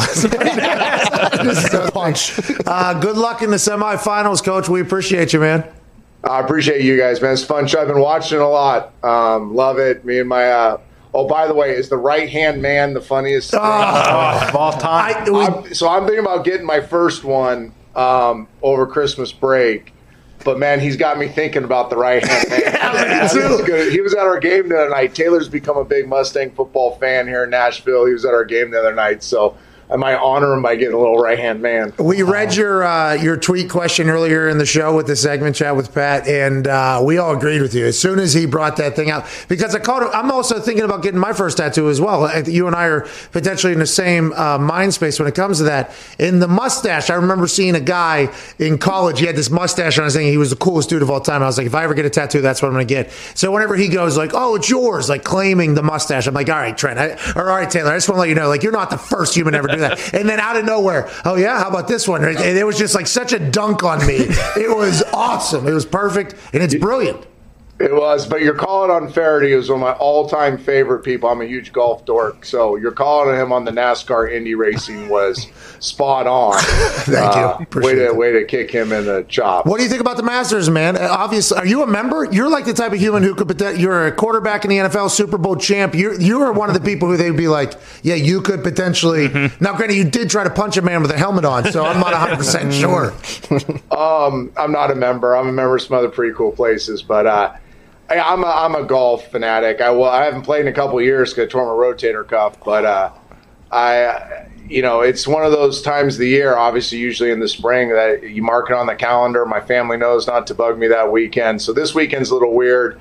Uh, we have it on in the coach's office downstairs. When I get off this, I'll go watch a little bit of it, but. Uh, it's a special week, and I like how David explained it. I, I think it's it's um, when you know as a as a fan when you know what's coming because it's at the same course every year, and they talk about how the players every single year have to face the same challenges of the wind on twelve and choosing clubs eight or nine iron and you know the narratives build on each other every single year i think it adds to the drama of a game that can be kind of boring on tv if it doesn't have a storyline It's normally great napping for me, but the Masters is something that you normally stay awake more often than not. We have an update because Tiger has teed off. Diggs, how is how is the Jungle Cat doing down there? Uh, he's still on one, so he has not completed a hole yet uh, this round. oh, but he sounds like he's doing great, ladies and gentlemen. Putting for birdie. Semifinals of the state championship happen next Friday night. Head coach of Lipscomb Academy, Super Bowl champion quarterback Trent Dilfer. Let's go, coach. So we're going to do another segment today, okay? And I have no idea if the segment has an intro, if it has a, a video that can run, or graphic or anything like that. If you do recall, we tried this on Overreaction Monday. Wanted to have a segment where we get listeners more involved in the show. Right. And some people can't call in because we don't have. Uh, we only have six lines, so and always don't always get to all the callers, obviously. So we opened up to Twitter, and on Monday it was uh, hashtag Pat. I don't want to overreact, but okay, that was the uh, the whole hashtag. We made a graphic for it, an intro video, a slide video, and everything like that. Uh, we we go to intro that particular segment because we are a big segment show, obviously, and uh, all of a sudden, boom, doesn't work, falls flat. Right. Then part of the segment, Gumpy was part of. Microphone doesn't work. See you later. So then we get to the whole thing. I mean, it was just a complete clusterfuck. A lot of shows rely strictly on segments. Right. Yeah. We've never had one. We tried one, it failed. Comedy of errors. So let me tell you something. In life and in this show, there are going to be times where you fail, but you need to believe in something. Oh, hell yeah. You need to say, hey, although the first segment was a comedy of errors in a litany of failures proceeded in about a minute and a half time period that maybe created the worst sports radio in the history of sports radio. What? Just days later, you get back up on that segment fucking horse. Okay, you put your feet in the stirrup thingies and you go ahead and say, ah! and you run. Ladies and gentlemen, welcome to our second ever segment, really, that potentially has a graphic open and close. Hashtag chat with Pat. Let's Go! Oh. Yeah! Sweet noise. Sound like NASA back there. Maybe we add chat with Pat with it.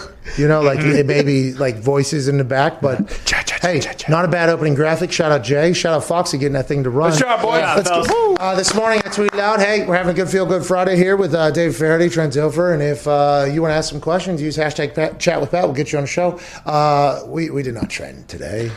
Ah, son of well, that's Friday. We went four.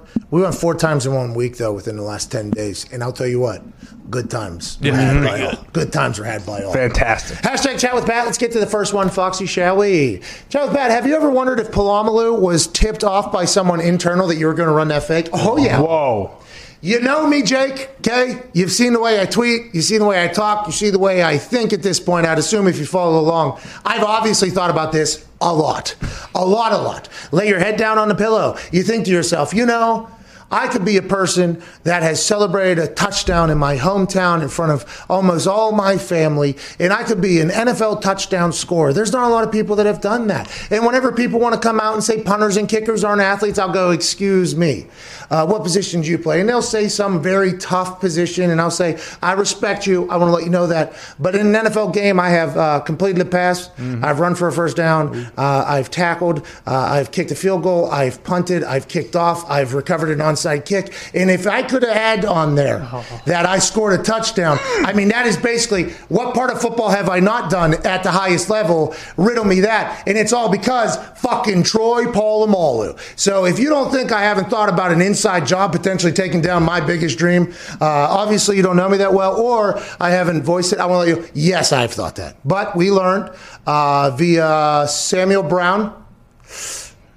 Samuel Brown. I believe so. Yeah. Samuel Brown, Corn. Mm-hmm. Yes. Corn. Yeah. We learned from Corn, who had an interview with Polamalu uh, whenever he was down to Super Bowl for Head and Shoulders. Samuel Brown asked him what he did it, and he gave an answer. He said that when I came skipping on the field, his my aura and energy was such, and it was so big, and he got a good read from it. Okay. Mm-hmm. Then we talked to Ike Taylor, former teammate of his, and he says, no, no, no. He might have said that out loud, but the real answer is he actually has a baby Jesus in his helmet telling him plays. This is kind of how he operates. Mm-hmm. He is one of the most religious people of all time, and he was a human that was able to predict plays more than anybody in history, change games completely, and not only was your life ruined, there were thousands of others that he did that Oh, to, yeah. and nobody really understood. So you just got to expect that. So I'm not 100 percent sure what the reason was.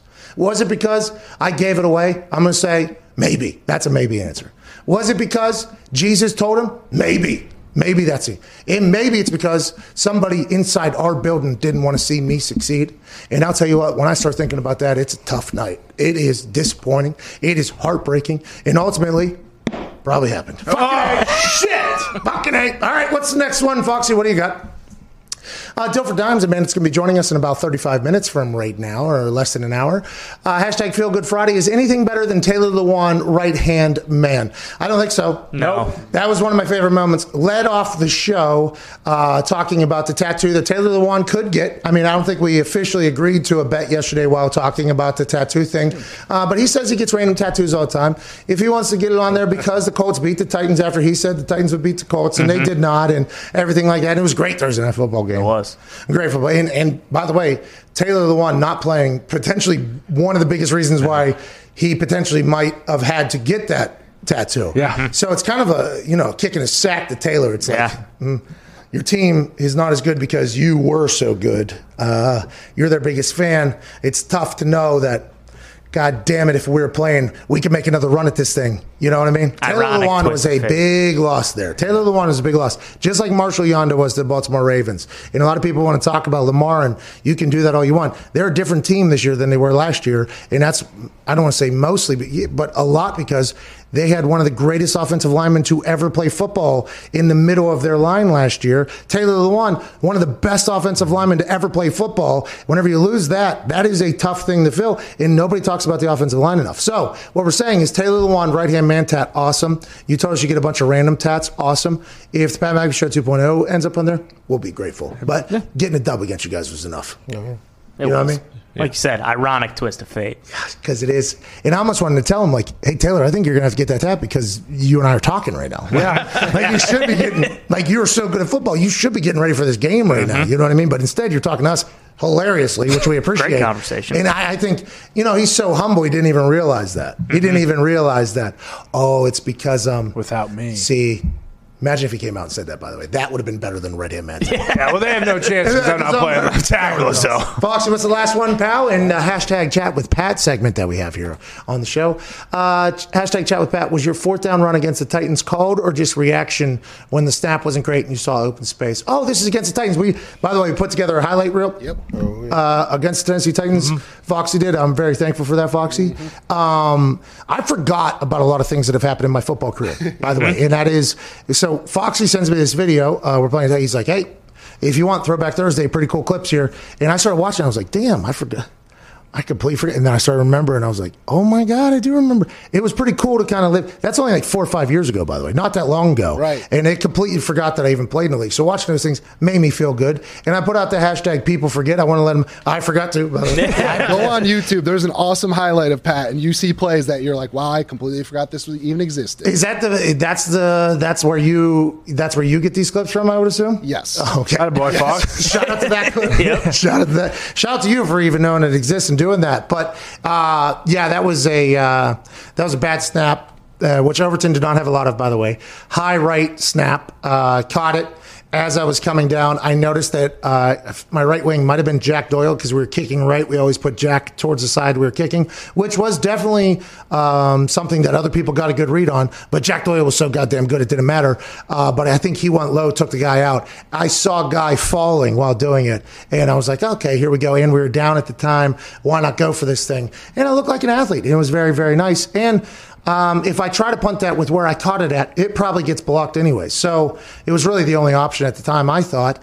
Uh, and it got a chance to be a real highlight. But it was awesome. And as I run off to the sideline, uh, first of all, I grab an extra yard by extending the ball. I think they spotted it where I went out, not where the ball is. Fucking should have challenged that. God damn it. You were real jag off for that move. I Thank saw you. it. I was stealing it, dude. Yeah. Fucking stealing. Extra yardage. Yeah, give me that. All right. Game inches. And I sprint right past the special teams coordinator, by the way. So, special teams coordinator, uh, his name was Nate at the time. I don't know if he's still there, if he's coaching somewhere else.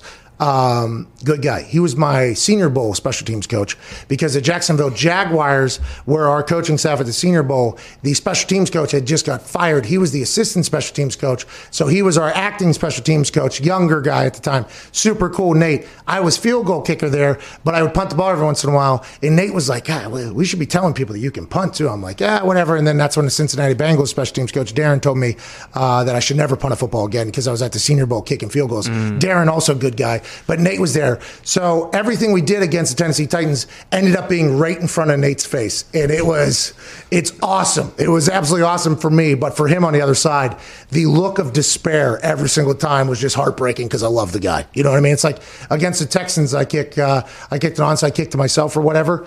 And if you watch that clip long enough, they go right to the special teams coordinator's face. And special teams coordinators watch so much film because they have to coach so many people and there's so much shit that you have to cipher through. Like in your job, everybody knows special teams is the least uh, important one of the three in, in the view of everything. So the amount of time you get on practice, it's like a tough. So whenever they zoom in on their faces and they're just absolutely just the, the Texans coach actually said, fuck me on the camera. Like when you see that, like for me, it's like, oh, like it's almost like I'm sorry it had to happen, but I ran right by the guy and actually go, whoa, like right, right at his him, face. knowing that the next two days of his life were going to be absolutely miserable. And I felt bad about that. I want to let that be known, but much better you than me, the whole thing. Another one of those clips. There was like uh, it was an onside recovery, but you kind of kicked it like behind to a guy. Were you kicking that weird so it spun and bounced away? Uh, so that one was a, uh, I- it was like a mid-range spin thing. Yeah, yeah. yeah, yeah, yeah. That was a miss hit for sure. really, right along the sideline though. it stayed in. and it bent around. I was supposed to get it deeper, so we because we, I mean, we had like uh, we had the only onside kicks successfully completed going into like maybe week thirteen of the season. We had like three of them at the time, so we were we were facing people's hands teams. So the kickoff return style now. Uh, I've been told by people the reason why it is the way it is now, with basically the hands team up, which is eight people within 25 yards of the kicking line or whatever. They viewed a lot of the stats from the season where uh, everybody was doing that against us because they didn't want to give up any onside kicks. But whenever you do that and you have three back and you have the three back deep, there's a big open space there. So the idea was I would hit that spinner, but it would stop and spin like kind of. So the idea was I could hit it, it would spin so much and it would just like hit and spin like the Masters because it got a little soft ground. Where it would just spin in a spot and we were to outrun them. So I missed, I don't know, by about 15 yards short or so. And it just so happened to bend right around the back of the guy. So it worked out perfectly. I come to jogging to the sideline or whatever. And uh, Chuck McGon was just like, act like you meant to do it. it's like, all right, you got it. It is, uh, I got really lucky, obviously, in a lot of things. But hey, man. I was changing some fucking games back then. I, that was so much fun. I, I, I assume I was having so much fun that season. It had to be. And then, you know, you get told like that you're a reason why we're losing in the building and you dislocate a kneecap. Yeah. Like, all right, I'm getting the fuck out of here. It's hard to say it's lucky when you know you were working fucking late at night, Late at try night. and make those kicks happen. Late at night. That's the thing. You just got to go to work. You know, you just got to go to work. Let's get on the phones. Hey, great segment, by the way. Hashtag chat with Pat. Good job. Yeah, I don't know if we're allowed to play this, are we? That's it. That's the guy, though. By the way, he is. He is. mo- Look, there's somebody in the back eyeballing him as if it was his fault. okay, and then the, the guy right behind him, probably a GA there. He's he's like, ah, this is gonna be a terrible week of practice. I'm gonna. They're gonna make me write so many things today. What do you got? That's literally right after he met, he just says "fuck, me." Yeah, yeah. it is because that guy, by the way, used to be for the Steelers, so I knew him. Like oh, the special teams community knows each other pretty well, and it wasn't until obviously we watched it back that I saw that. And I was like, oh, poor guy, poor guy. that When they guy. first cut to him, it looked like he said, "That was beautiful." Pause. Fuck me. yeah, and by the way. Both accurate. It was pretty. Let's go to the phone calls. Man, it was nice yesterday, though. Fox, I appreciate you sending me that video. I completely forgot I played there for a while. People forget. Bills at Cardinals. Cardinals minus two and a half. First reaction, you go. Are we? Am, do you want me? Am I picking with the spread? All right, Bills at Cardinals. Bills. Josh Allen. I didn't get to it with Trent Dilfer, but he said Josh Allen is a top ten NFL player, not just top ten quarterback. Uh, Seahawks at Rams. Seahawks right away. Mm-hmm. Ravens at Patriots. I would like to say the Patriots can do it, but I think it'll be a close game. Ravens take it. Okay, Bucs at Panthers. Bucs all the way. I think this, this is rebound game, right? Yeah, absolutely. Chargers at Dolphins. Great game, great battle. I'm getting this one of the Chargers. I think Herbert gets it done. Yeah, me too. Bengals at Steelers. You want me to say Bengals? You won't. Do it, dude. They paid you. Did the Steelers ever pay you? No. Unbelievable. You're going to turn your back on it. Bengals are winning this one. They're going to find a way. Wow. Bold. That sounds like dumb. Texans at Browns. Ooh, I like the Browns here. Me too, actually. Eagles at Giants. Oh boy. oh man, that's that's not easy. Eagle. I mean, I'll take the Eagles. I, I think Dan Orlovsky. He loves Carson Wentz, so I'll ride with him. By the way, forget it. Buck. oh, Uh, t- uh, Washington football team at the Lions. oh, Lions. Matt Stafford. Let's do it. Jaguars at the Packers. I mean, okay. 13 and a half is the spread. How do you feel? I think the Packers win. The Packers cover. But hey, this year in the NFL, who the hell knows what's going to happen? Hey, and also some weather coming in there. Could be tough. Broncos at Raiders. I like the Raiders here. I do. Okay. I don't, 49ers at Saints. Saints all day. Nine and a half is the spread on that. I don't know. They may not cover though. I Oh. don't know if I would take nine and a half. Saints win. Niners cover. Ooh. Just gave two bets out there. They're very nice of you. And Vikings at Bears Monday Night Football. I believe. Oh gosh, I'm gonna I'm gonna take the Vikings. I, don't, even though I think it might be on. tough for Dalvin Cook if he can't have another hell of a game like he has this whole year. It seems like uh, it'll be tough to win, but I think Dalvin finds a way and they get it done. Can't thank you enough for choosing to listen this week. All of our guests taking time out of their lives to come chat with us about whatever nonsense that we can come up with. Mm-hmm. Can't thank you all enough for choosing to allow us to penetrate your ear holes. I mean, that's very, very nice of you. Can't thank the boys enough. All their hard work every single week, put on a good show. Yeah, We're the luckiest people on earth. We know it. We can't thank you enough. Be a friend, tell a friend. We'll be back on Monday. Big guess on Monday. Big show Monday. Oh my God! Overreaction Monday, and I might, I might be overreacting for what Overreaction Monday is going to be. Best Overreaction Monday we've ever had. At least top two. Wow! I can guarantee that. That wasn't an overreaction. That's an underreaction. It, eh, it might have been. We might be underreacting for how good Overreaction Monday is going to be on Monday. Gonna have to tune in and find out. Have the greatest weekend of your entire life. Okay, the Masters is happening. College foosball is happening. Now, granted, I think there's like 15 games not happening because of COVID, but there's still games happening, big games happening. Then you obviously got NFL Sunday, baby. Mm-hmm. Be a friend, tell a friend. Have a great weekend. Ty Schmitt, please play some independent music and propel these people into the greatest weekend of all time. We'll see you Monday. Cheers. Oh,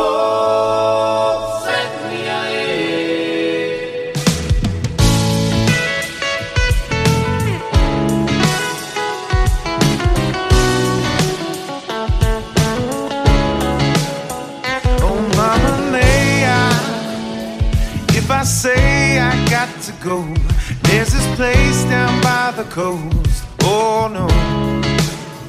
Oh, mama, may I, if you say you think you know, well, let me show you the way I go. Got a pop top, we can drop it down, take a ride on the way now. We are young,